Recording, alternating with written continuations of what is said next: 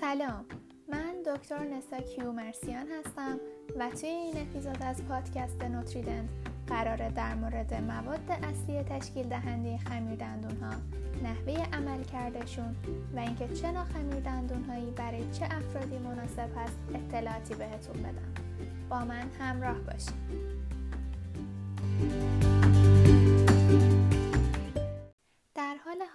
خمیر دندونای مختلفی توی بازار وجود داره و با وجود اینکه برندها با تغییراتی توی فرمولاسیون ویژگی خاصی توی خمیر دندوناشون ایجاد کردن در واقع اکثرشون مواد پایه یکسانی دارن. به طور کلی مواد داخل خمیر دندونا رو می‌تونیم به دو گروه تقسیم بندی کنیم. گروه اول مواد اینکتیو که در واقع همون موادی که بین همه خمیر دندونا مشترکن. و گروه دوم مواد اکتیون که ویژگی های خاص و درمانی هر خمیر دندون رو تعیین می کنند.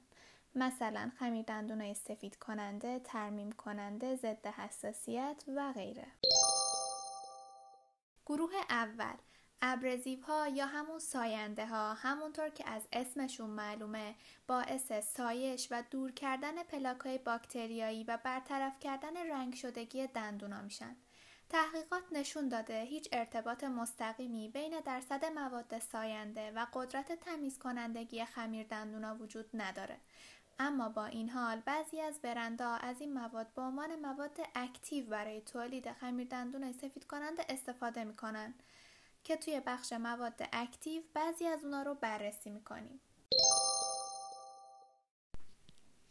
گروه دوم مواد شوینده یا همون کف کننده ها هستند. این مواد باعث میشن خمیر دندون مثل صابون کف و حباب ایجاد کنه و مواد سطح دندون مثل چربی ها رو توی خودش حل کنه و دندون رو تمیز کنه.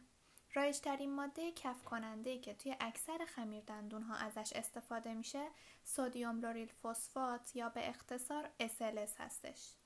ولی تحقیقات نشون داده این ماده در بعضی از افراد باعث ایجاد آفتهای دهانی، قرمزی و تورم میشه.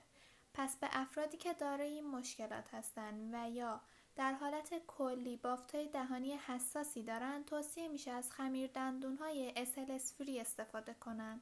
نمونه این خمیر دندون ها هم توی برند Sensodyne توی مدل های Repair and Protect یا Sensitivity and Gum و چند تا مدل دیگه وجود داره.